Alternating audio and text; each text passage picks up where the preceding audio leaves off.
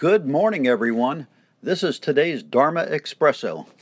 According to the Avatamsaka Sutra, when we are in the beginning stage of the second dwelling, it is important to keep our heart and mind gentle.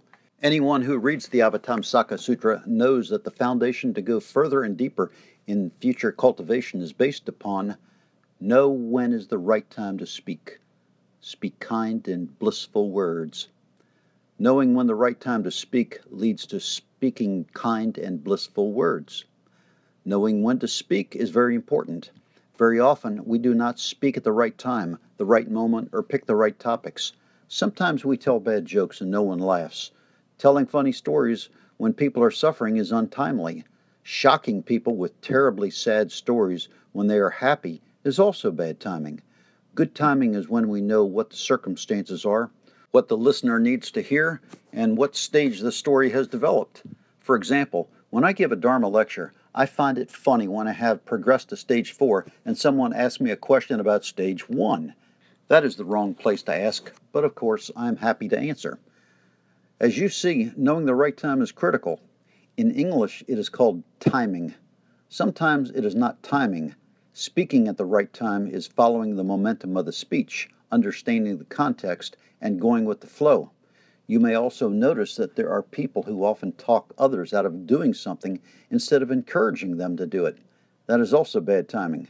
Sitting together, instead of talking about positive things, they keep talking negative stories and arouse the curiosity of their listeners, who then would like to hear more juicy gossip. In such a context, what can we do? Spread gossip? Talk trash or badmouth others? The second line, speak kind and blissful words, tells us how to show our true way and manner when speaking. We should speak in such a way that our listeners can feel harmonious and joyful.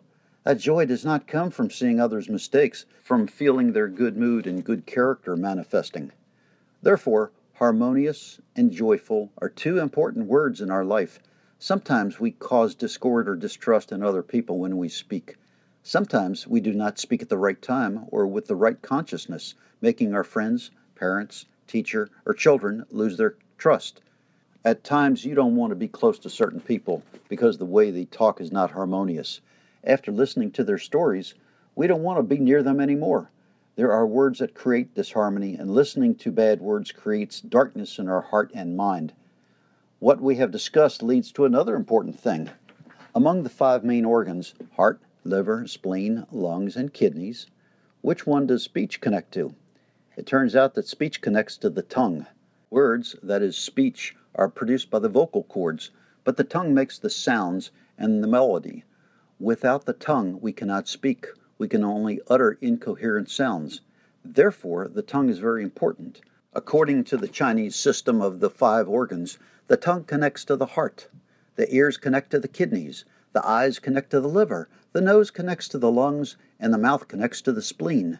Since the tongue connects to the heart, it speaks whatever our heart wants to say.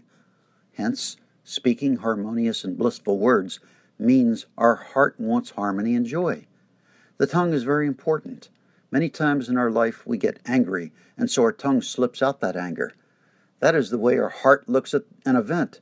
Sometimes we do not know how to use our tongue and have prejudice against it. The tongue has no bones, and it can twist its way, which implies the tongue that speaks ill of others. But we should know that it can be used to speak good things that bring harmony and joy to listeners. In short, we need to use the tongue to bring harmony and joy.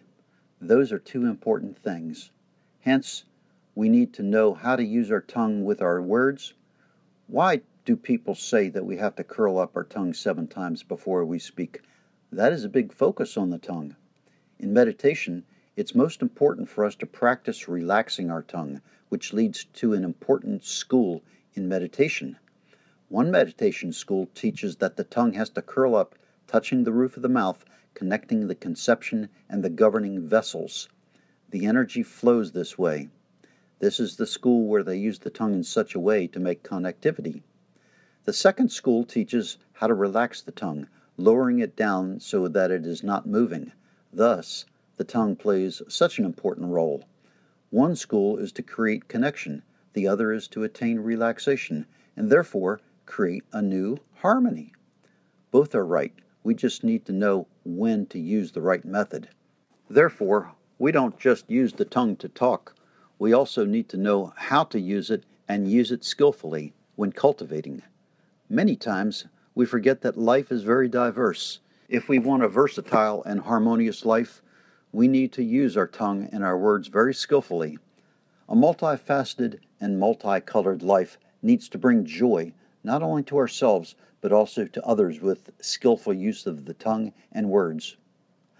I hope that today, every time you speak, you remember to keep in mind the two words, harmony and joy, so that when you speak out, your words will bring benefits and joy to life.